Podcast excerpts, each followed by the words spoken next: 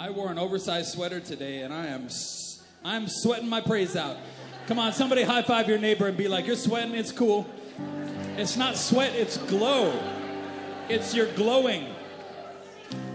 Pastor Aaron told me one time. I'm Pastor Corey, by the way. Come and meet us. We'd love to meet you. Love to see your kids. And um, this is Pastor Aaron. Isn't she lovely? Why is the whole? Yeah. Wait, were guys cheering for that too? I know I put you in a weird place, but yeah, we need some people in the front row. Who are we missing? Yeah, get some like praisers and stuff up. Get some ameners in the front row. All right. I sweat. I sweat when I worship. I sweat when I preach. Um, Pastor Aaron told me one time she doesn't sweat; she glows. We got any glowers in the house? Yeah, it's good to glow when we worship a bit. Um, we're in our series Church in the Wild. Uh, today, I, I'm preaching a sermon called Church Blueprints, which is going to be like really direct if you come from church culture. If you don't, you're just like, oh, this is great. Like, just tell me how things work uh, around here, and we will. Um, but um, our Church in the Wild series is coming to an end. I'm preaching a series next called Franken Jesus. Oh, yeah, you're cheering, and some of you are like, why am I cheering for that? That sounds weird. Um, anyways, I'm not going to tell you about it. Now you're all curious. You're like, oh, now I want to see what he preaches about that. So um, we have some exciting things coming up. We have a new sound system that you've already paid for that we've been waiting on for one year, and it's finally in like a month or so. I think that should be in, or whatever that is. Um, yeah. Um, we're also going to three services October 15th. October 15th, three services, 8:30. you know who's going to be at the 8:30? Parents with small kids, because they're up anyways. You might as well just take them to church. Uh, 8.30 uh, 10 o'clock and 11.30 somebody said like oh good you're changing the last service time a little later because i need to sleep in on sundays. And i'm like okay that's cool. I'm glad i'm glad it worked out for you. Um, also we have a baptism coming up. Here's what i would say about baptism. Don't wait till you're ready. It's not about you being ready um, it's about you being obedient but you also need to know what you're getting into because Jesus wants to be your Savior and your Lord, and you're committing to both. And so, until Jesus is Lord, you know, there's so many things that just aren't going to happen in your life. If you want some information about that, go to the brick wall. Also, for those of you who have signed up on baptism, and we got a lot of you, you got to sign up for your dang videos. It's like herding cats getting you to do your baptism. Look, there's two ways we can do it. We can put you in trunks in here, and you can talk in front of everybody or you can just shoot your baptism video, and it's a lot easier. So, uh, on behalf of Jesse and Crystal, sign up for your dang videos. Let's go. It's, uh, you'll never have a better opportunity to tell somebody about the faith that you found and tell somebody about your relationship. That's where you invite all your friends and family. Because look, if they love you, they may not love Jesus, but if they love you and you love Jesus, psychologically, all right. Um, Venue is about a six year old church. Sean and Nassia came with us, about 30 people came with us here. And we came with a blueprint. We came with two things we came with vision and we came with unity. And we had to fight for it. And uh, like a, a church plant is like starting a small business that you ask people to come and fund for you and work for free for you. And the devil tries to kill you the entire time and tries to kill your team. So, like, it's sort of like that, but a lot worse. And, um, but we came and, uh, you know, it was traumatic, but look at what the Lord has done in six short years. We're very grateful. And I'm going to show you the blueprint that we're working off of for how we do church. So, all the, blue, all the trauma in my life right now, Tuesday morning, okay, so where's Katie? My third girl, Katie, she's back there. She took her driver's test. We got any dads, any dads with daughters in here? I mean, you want to talk about, uh, it's coming, Dallas.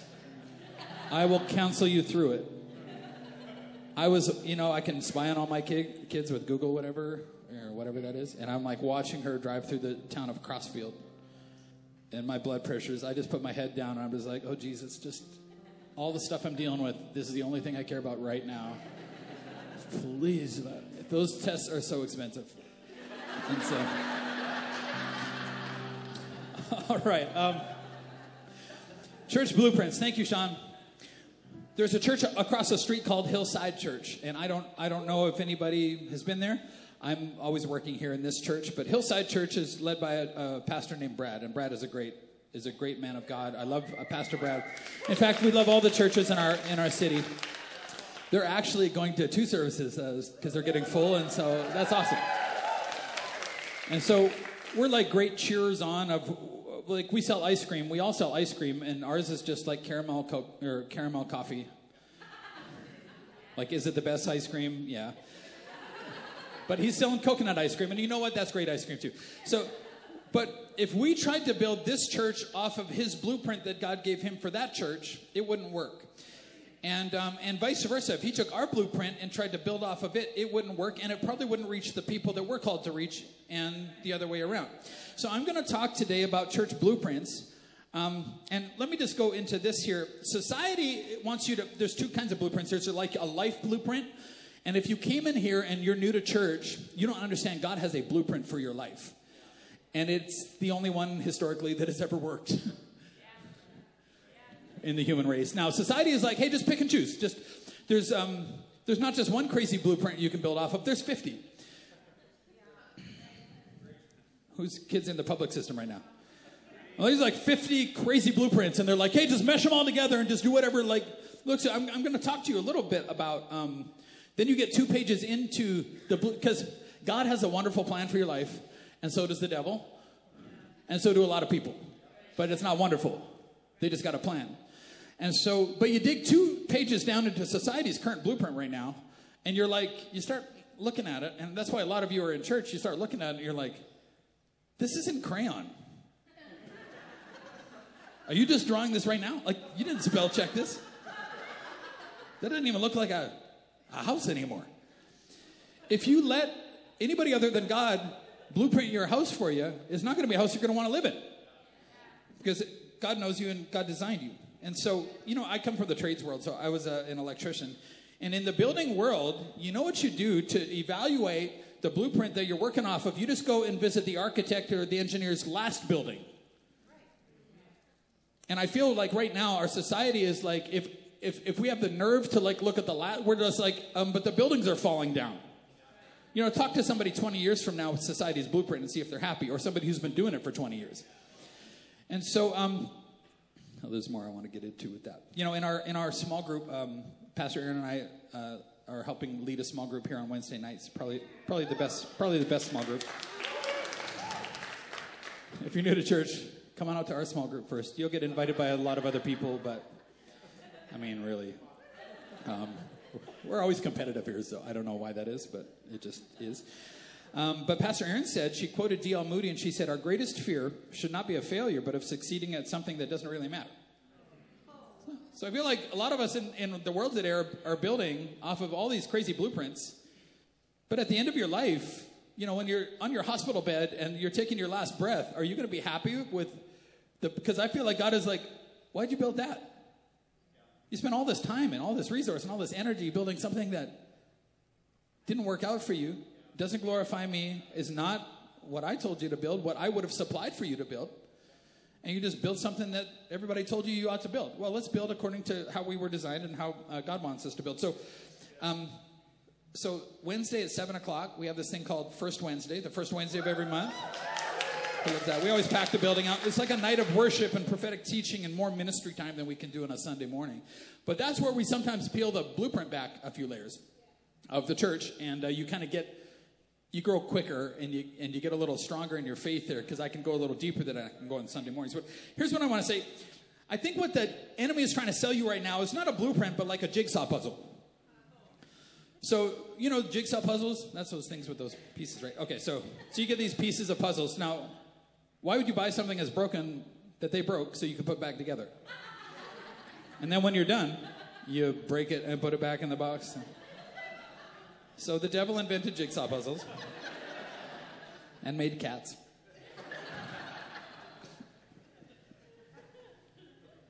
Some of you new here, you don't understand how I feel about cats.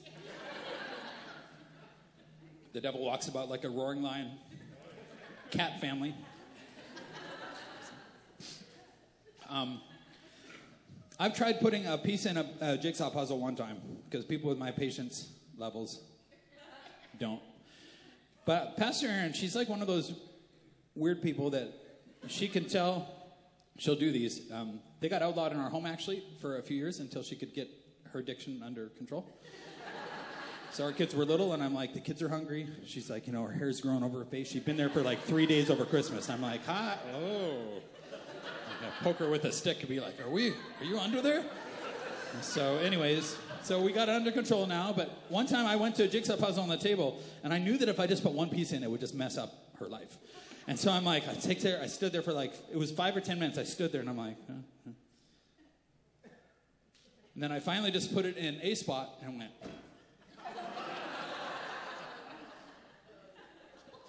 I watched her do a, a jigsaw puzzle with her uh, with her mom and her sister one time and uh, they were reaching for pieces and slapping each other's hands because jigsaw puzzle is a sport apparently. A contact sport.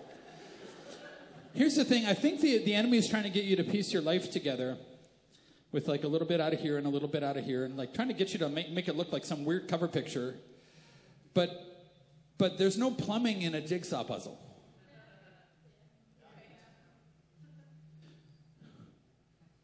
Who cares how good it looks to everybody else? You can't live in a jigsaw puzzle because it's not an actual building. It's not like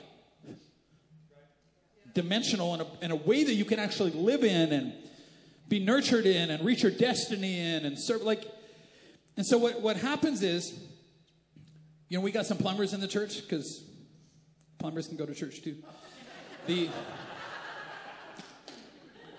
electrician we got a whole thing going on um, but this is what I feel like society is doing right now. They're like, they're giving you a cover picture of like, wouldn't it, wouldn't this be nice?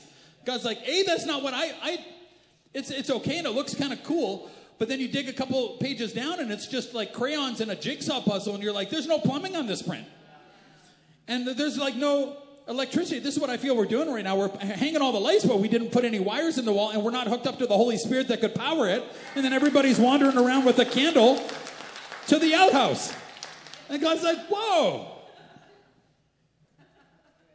Outhouses, people. Camping. Can I talk about camping? My grandpa was a pioneer, so I wouldn't have to. That's all I'm going to say. Give me one of those holiday trailers that's got like everything in it, though, and I'm good.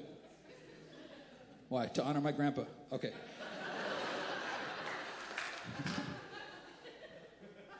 you can't build a, a family home on ideas and on a picture if a few layers down, the blueprint's not right.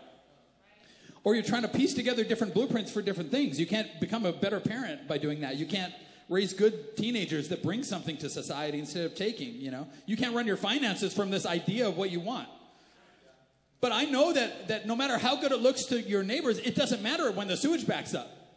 And I feel like what God God is more concerned about, like the, the sewage, like, hey, once this gets out, Let's get the sin out of your life. Let's, because no matter how it looks, it doesn't matter if everything's not working properly. So, so, and, and the church comes under fire because the church comes under fire right now because our biblical worldview is like one print, and that really annoys people. Let me tell you why. Because we're looking across the street at the dumpster fire, and we're like, "Do you want us to call the fire truck, or are you guys gonna call it?" And they're like, "We don't need it. We're not on fire." I'm like, "You're on fire, and the sewage is on fire. Like, Oh, it's going to get worse. Here's, here's a question I would ask. Because sometimes people try to bring their life blueprint into the church when God has a blueprint for your life. But can I ask you this? Like, can I, can I ask if you would swap your blueprint with God's blueprint today? Why did you come to church? Because it was working out there? Go ahead and try to be honest. Like, church people can't too. If it was working out there, you wouldn't be here. If you could find purpose out there, you wouldn't be here. If you could find anything out there like hope and joy and like if you're so happy with your sexuality out there, why do you care what the church thinks? People always come to me because I'm a pastor, like, tell me God made me this way. I'm like, God made you angry? like, look, if it's working, you don't care what anybody thinks. You don't care what this group thinks about you if your life is happy and it's, but because unhappy people are jealous of happy people, but rather than do what happy people do, they just try to make them miserable. Because they just want a little company. Okay. This postmodernism and the sexual revolution You know, the church is like the fire extinguishers. Like, do you guys want us to put that out for you? Or like, are you just going to stop, drop, and roll forever? You know, it doesn't work. It doesn't fill the human soul. Why? For two reasons. Because they didn't make you. They didn't design you and make you and create you and see you when you were in your mother's womb. The Bible says this about God. He made you. He created you, and He also can see tomorrow. So nobody else can do that. Anyways, let me get into this because people look at Venue sometimes and they're like, "Wow, Venue's been a you know a great success," and I think that it has.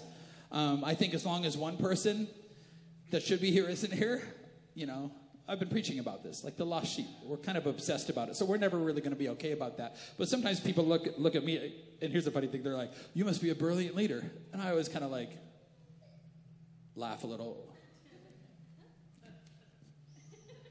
And now you don't know what to do. Like, we should tell him, "Oh, you're brilliant," but then he'd get then he'd get proud and.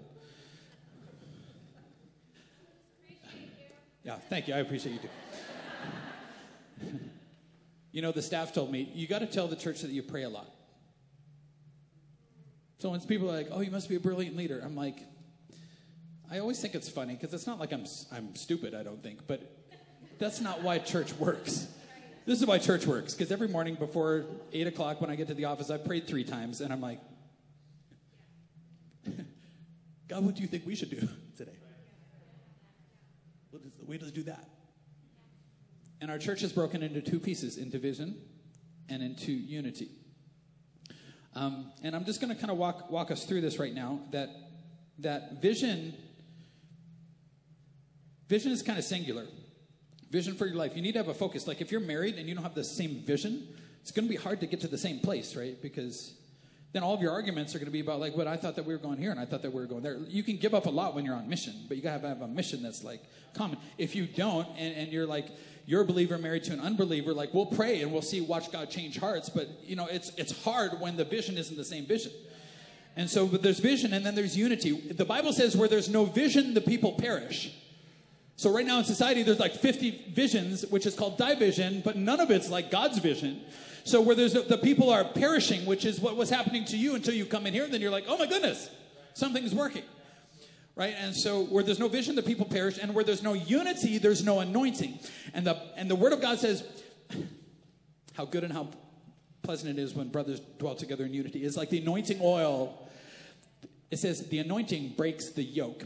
The anointing breaks the thing that made you a slave, the chains of sin. Anointing sets you free. So, where there's no vision, people perish.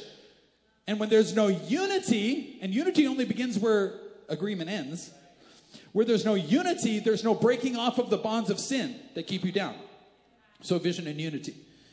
So, our iPods are, are um, we have playbooks for every area of, of ministry that I had to write down that are like, here's our playbooks. Now, they change every now and again, um, like our imperatives, our preferences. Uh, you need to come to pizza with pastors, and then we'll get you onto a team, and you'll get the iPods.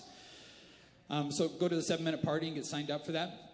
Once a month we do that. And so imperatives, preferences, optionals. We're like, yeah, we don't care if you wear a white shirt on stage or a black shirt on stage. And then the do nots.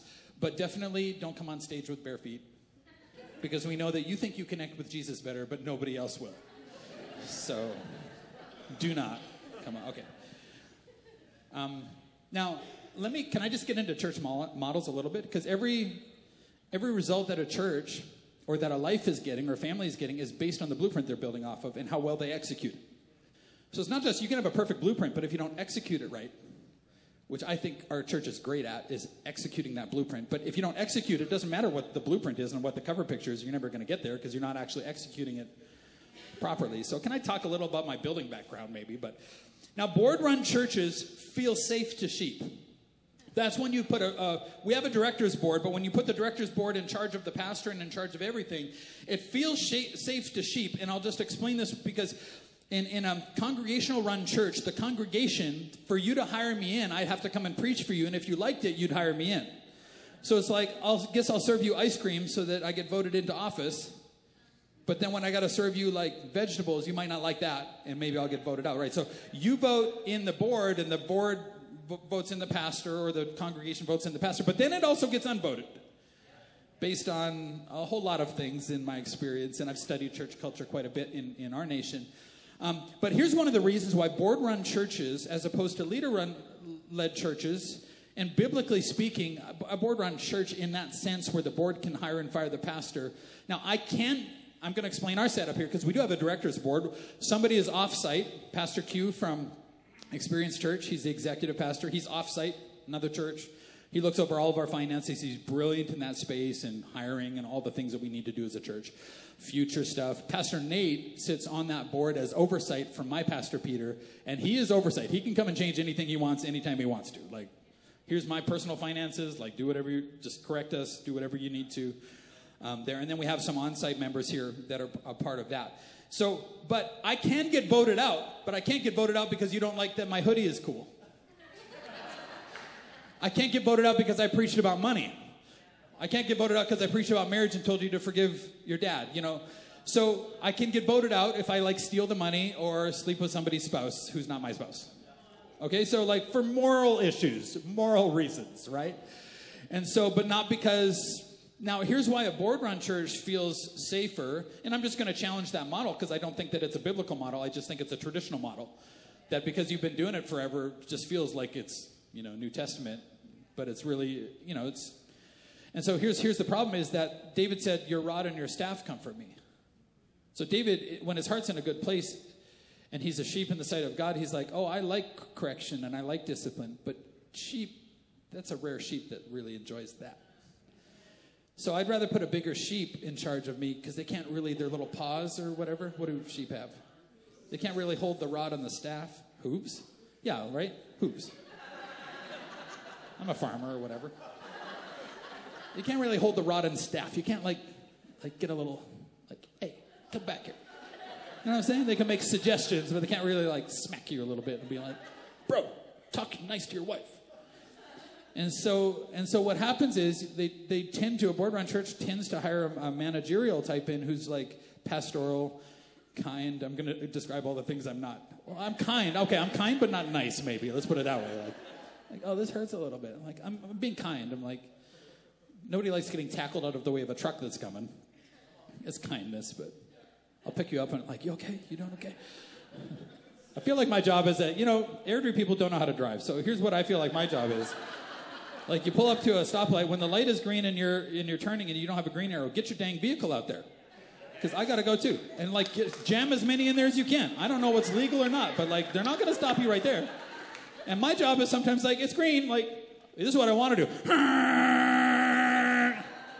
This is what I do sometimes. I feel like my, my sermons are like, hey, you know, you're walking in with a blueprint and you walk in with a church blueprint that's not this church blueprint. I just want like, I want to like, it's like, all right. I'm taking way too long here. Um, here's our building code. You want to hear our building code? It's right on the website. We believe in Jesus as he is, not as we'd like him to be. Okay, or create a Franken Jesus, and this is why we create Franken Jesus, the next series. Franken Jesus can't actually save you because he's just like a little bit of Jesus and a lot of you and a bunch of corpses and rotting things that you kind of put together from wherever you found them. And so Franken Jesus is like, you know, like Franken Jesus, should I sleep with my boyfriend and we're not married? And Franken Jesus is like, uh, you're like, okay. Like Franken Jesus, should I give money or should I keep it? Hmm. I'll take that as a, I'll keep it, you know. Franken Jesus, should I forgive my dad? Hmm. All right. Number two, Jesus saves people. Everything we do revolves around it. Everything we do revolves around the saving of a life by Jesus. And if that's not, we don't even want to talk about it. We don't want, we don't care. We don't, we don't spend money on things that don't save people. This is what we do. Um, we keep it simple. This one's just more of a cultural piece. We don't apologize for not doing everything. Like, hey, can we have a ministry that, you know, feeds ducks in, I don't know. I'm like, I don't care about ducks. Sometimes, you know, we get all sorts of suge- suggestions, normally by people who haven't come yet. Do you care about puppies and whatever? I'm like, I guess, but that's not what we're called to save puppies in Somalia, you know, or like, I don't know, but we're here to save people in our city. Like, so we, we gotta, you know. And we keep it simple because I'm a simple guy. We don't get too complicated. We're just letting you know. Like, it's not going to get too complicated because I think you run out of effectiveness pretty quick. We have candid conversations. So this is where we kind of start dispelling some of that church gossip that you might have grown up in. Or is there like, okay, you can say it, but then the next person gets to say it, and then somebody gets to referee it. Careful. you know, like, okay. Um, we take risks. Now, if you are not a risk taking person, you are in the right church. We will show you how to take some risk. L- listen, listen. I'm going to tell you, we're not going to lose, but we're going to lose some skin. But we're not going to lose. Why? Because I hate losing. I hate the thought that my city is not going to come to Jesus. I can't live in that world, and neither can you because you come here. All right.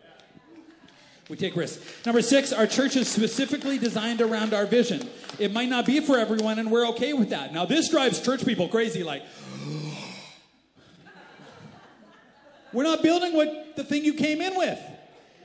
We're, we're just not, we don't, God didn't tell us to. And so there's another church, like, here's what I would say like, we're not a liturgical church. Meaning, if you connect with God, that's the only way you connect with God, this is the wrong church for you. We don't do anything long enough to become traditional. So if you love that and the rituals and the rites, I know people that do. I have a friend who's a Russian Orthodox, whatever they are, priest. I'm like, if I could just, if you could send me your preaching get up for a Sunday, that'd be awesome. and one of my pastor friends heard me like, you, did you call it a preaching get up? I'm like, well, I'm like, he can have mine.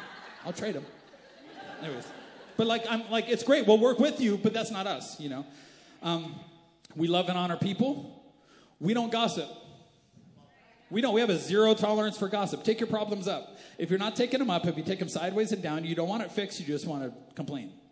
We don't gossip here at all, ever. If anybody catches it, you know, hears it, call it. Like, no, that's not, take your problem up. Um, number eight, and I have no idea why we haven't put this in number one because it's literally our statement on everything. A life saved is worth everything. How are we six years old and we haven't fixed that yet? Fix that. How is this like in number eight? Okay, number nine, we do life together. And number 10, real boats rock. We're not a cruise ship. So, like, don't come in here and be like, ah, oh, my drink is too cold. The music is too loud. Like, it's great, but we're not like on a vacation deck here with, can I feed you? Can I chew your shrimp for you? You know, like, what, what, what would make you feel good? We're like, hey, we are trying to save you. We are trying to get you on the path of God for your life. This is a war. This is called a sword. Let's go get your neighbor out of sin. All right. Now, let me talk about like what happens when you have more than one vision church die vision right so the youth team they've been on me for forever to be like hey we have a vision for a water slide because you know in the blueprint that we built for the church and i'm like anthony we're not building a water slide he's like well we need a water slide you don't care about teenagers i'm like we do but we care about the walls and we're not building a water take them to a water slide we're not building a water slide so I wrote up the youth iPods with the vision of the, of the youth iPods because we can't have more than one vision. You know, somebody comes in and like, I have a vision of this for worship. We're like, that's great, but we don't care. We have a vision. You want to get on board with this vision? Because it's kind of working, you know? But this is not a place where like we think you have a gift and a call of God, but there can only be one vision that God gives. And so when there's no vision and no unity, it erupts into politics. Now, if you don't come into church, you're like, oh, there's no such thing as church politics. the only thing worse than church politics is hockey politics and figure skating and dance politics. You know what I'm talking about. Church politics erupts into power plays, and this does not amuse God. Who does not go to heaven? Who doesn't get to go to heaven because we're playing politics in church instead of saving people? We don't have time for that. We don't care about that. We don't make power plays in the house of the all powerful one. We believe that He is supposed to tell us what to do. We're supposed to execute it. It doesn't mean that we're perfect. It doesn't mean that every decision we make is right.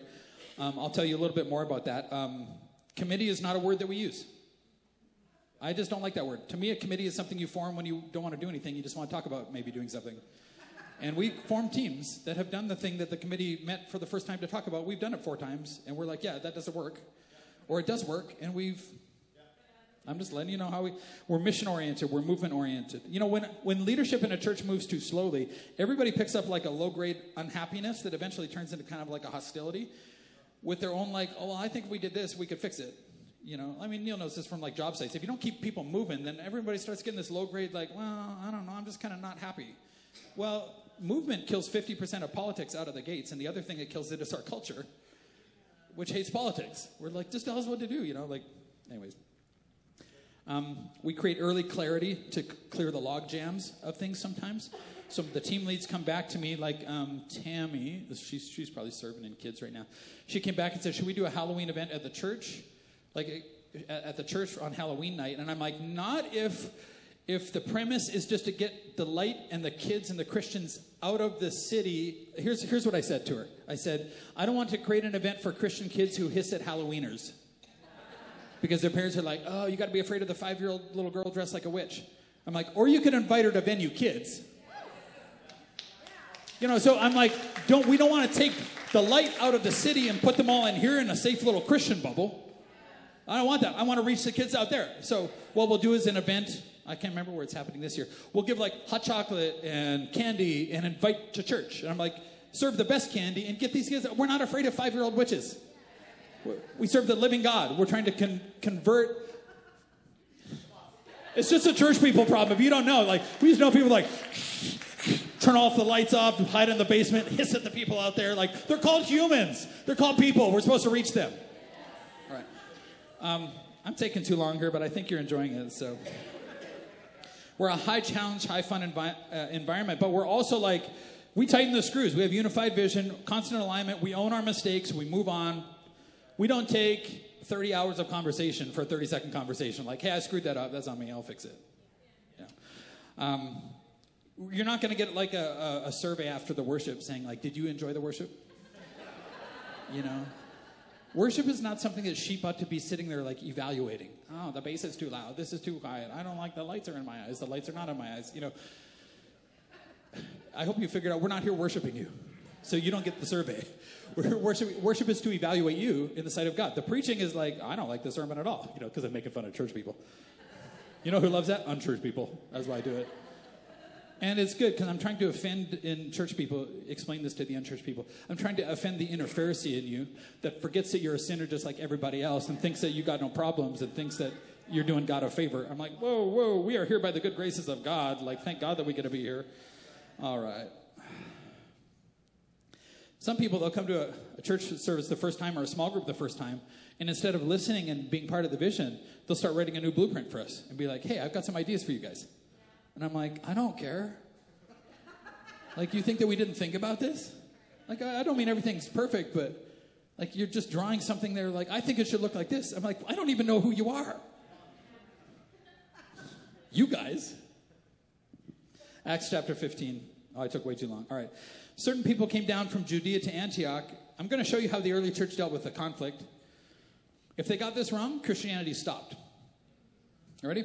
Unless you are circumcised according to the custom taught by Moses, you cannot be saved. So circumcision is.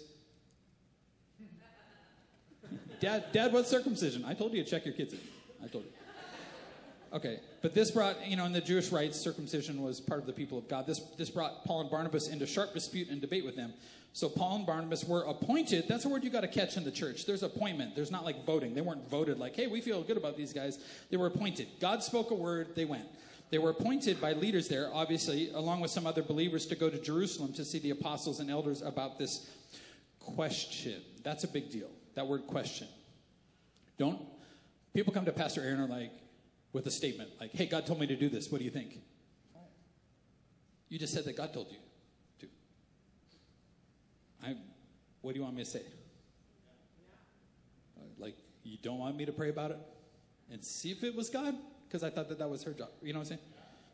It's a statement. Once you make a statement, you've made your mind up and you've told everybody God is on your team. Right? It's just how immature people make decisions that they think might be disagreed with. I'm like, no, you're in a family now. Like, you can get better counsel than that. Why don't we pray for it so that then you know when you move out, like, this was actually God, not just this idea that might be God or might not be.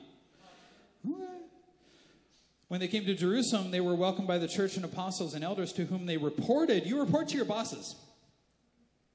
Paul and Barnabas, Paul, who wrote half the New Testament by the Spirit, reported everything God had done through them. So they're in this place where they're like, hey, God allowed us to do this stuff and He did it through us somehow.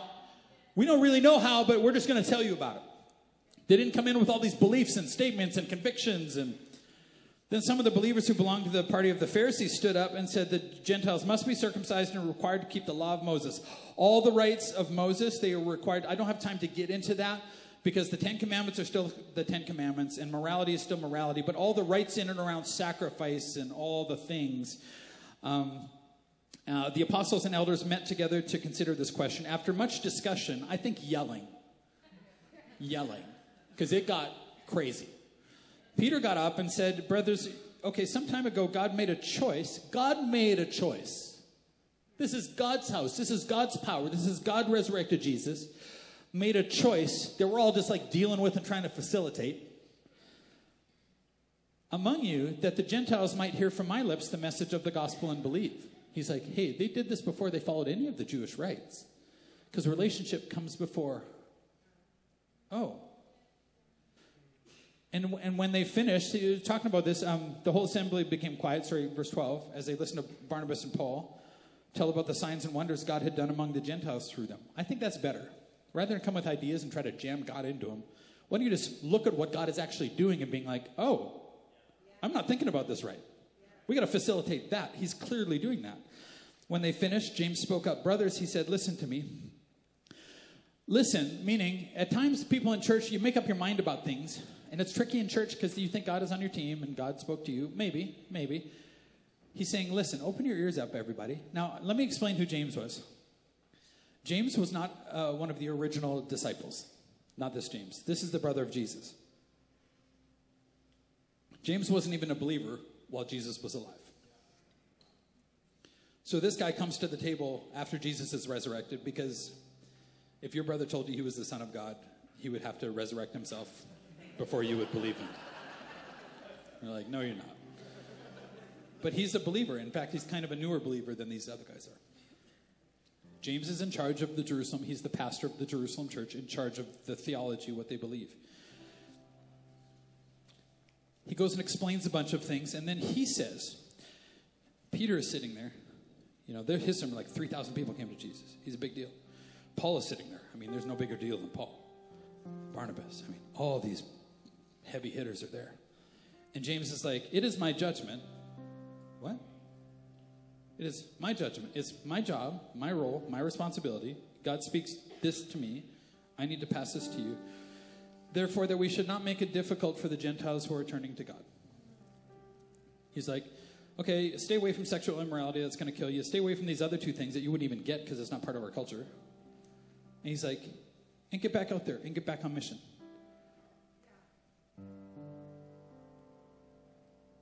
If this dispute continues and there's nobody there who can stand up and say, This is my judgment, everybody else has given their things, thank you, we love you, this is my judgment. Can we go out and fight this battle? Because we can't fight here. You're made to fight.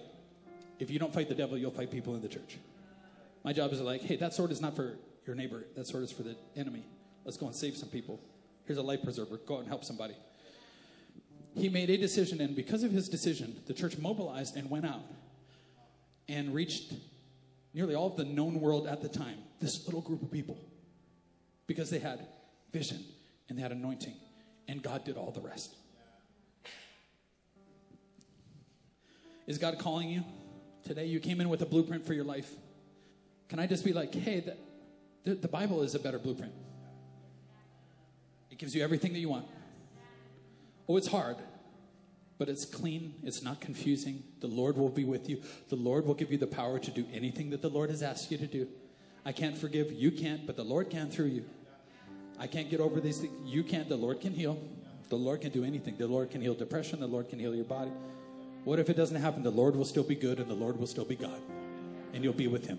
Can, can I just invite you? You need to get prayed for after and give your life to Jesus and be like, I, maybe you, you have, but you haven't, like, I've been living off this other blueprint. I got, I just got to trade. And then, and then if you're, if you come in here with a church blueprint, can I just ask you, like, can I just take that from you and be like, that's great that built where you came from. But this is what we're building. This is what God showed us to do. You want to get involved with this? Can you grab a hammer? Because we can't build off of that blueprint. We got to build off the one that God. It'll build a house that your family can be sheltered and find destiny. It'll do everything that you want it to. If we're good at anything, it is resurrection and getting people back in the fight.